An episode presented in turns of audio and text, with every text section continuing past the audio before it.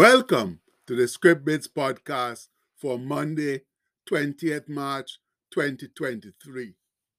Our bit today comes from Psalm twenty-three, verse one, that says, "The Lord is my shepherd, I shall not want." Oh friends, on this sunny but chilly Monday morning, we want to open with some monumental news. Yes, it's a momentous occasion. One where we hear and understand that the Bible is God's word to us, that it is still fresh through all the ages. And if we read it, we will find God's exceptional wisdom on its pages. Wow! What magnificent news that is, my people! Because it means that all of us who are sincerely seeking wisdom just have to read the Bible, God's word, to find it. Yes, friends, wisdom is right at our fingertips, no further than the Bible that sits looking pretty on your desk or table, but is truly gathering dust since you don't read it. And by the way, here is this other piece of monumental information. One truth from the Bible is worth more than all the wisdom of man. That certainly worth another wow. Yes, my brethren, imagine that, no? One little truth from God's word is worth more than all of man's wisdom. Meaning to say that man's wisdom is not worth very much, especially when compared to God's. So why then do we all insist on learning and spouting the wisdom of man and not God's? Eh? If man's wisdom is worth so little, we should all be hungry and thirsting for the wisdom found in God's word. But to get that means reading God's word, the Bible, which so many of us claim to be too busy to do. And that's why so many of us are unwise in an unwise world, because the world doesn't value God's word and his immortal and infinite wisdom. And it's the basic answer to all of the earth's problems, you know.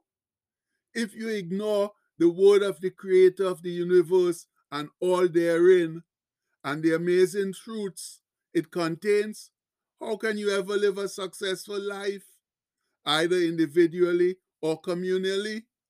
No way, Jose.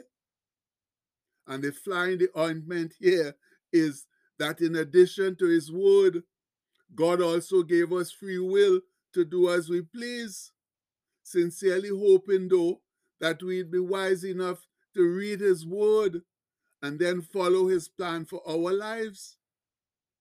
But unfortunately, too many of us are trying to do it our own way without God's help. And that is a sure and perfect recipe for disaster. Jesus Christ, God's Son, whom he sent to earth to help us see the light, said it quite simply and clearly. "But seek ye first the kingdom of God and his righteousness, and all these things shall be added unto you."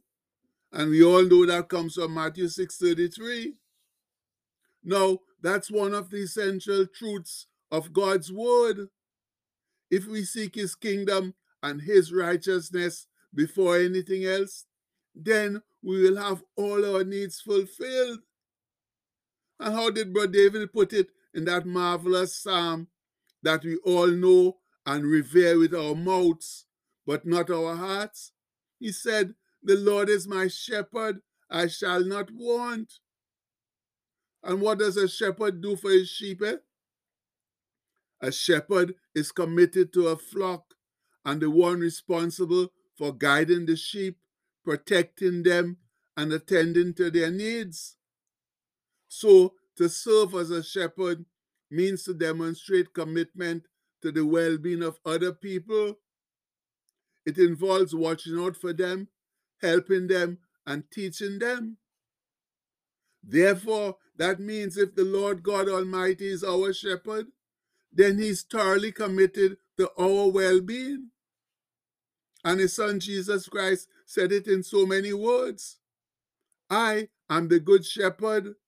The good shepherd giveth his life for the sheep. And that comes from John ten eleven. And that's exactly what Jesus did. He gave his sinless life on the cross of Calvary so that we, his sheep, could be saved, could have victory, salvation, and eternal life. So why is it so difficult to follow him, eh? So hard to read God's word, believe it, and then live it, despite all the marvelous examples of great men God laid out in that good library. Sorry, in spite, despite all the marvelous examples of great men of God laid out in that good library we call the Bible. I truly don't know why. Instead, we're all going crazy for the things of the world and its evil doings, which don't truly satisfy. And therefore, we have to continually run them down, regardless of how much we have already accumulated. But friends, here's another word of wisdom for us. When you live for Christ, you don't have to run down anything, because God's favor, his grace and blessings run you down. But I guess we all have to find out the uselessness in running down the things of the world for ourselves before we believe. Meanwhile, here are the words of Brother David now, who, as we all know, personally lived them and consequently experienced the joy of God's favor. Hopefully, hearing them again will light a spark in our own souls and lives and wake us up to the reality that God, through Jesus Christ, is the only way to go. So please read with me. The Lord is my shepherd, I shall not want. He maketh me to lie down in green pastures. He leadeth me beside the still waters. He restoreth my soul. He leadeth me in the paths of righteousness for his name's sake. Yea, though I walk through the valley of the shadow of death, I will fear no evil. For thou art with me, thy rod and thy staff, they comfort me. Thou preparest a table before me in the presence of mine enemies. Thou anointest my head with oil. My cup runneth over. Surely goodness and mercy shall follow me all the days of my life. And I will dwell in the house of the Lord forever. And that's Psalm twenty-three, verses one to six. Oh, friends, if we look at all the things Brother David wrote there, we will see that he experienced it all. His life wasn't easy, but God never promised us an easy life.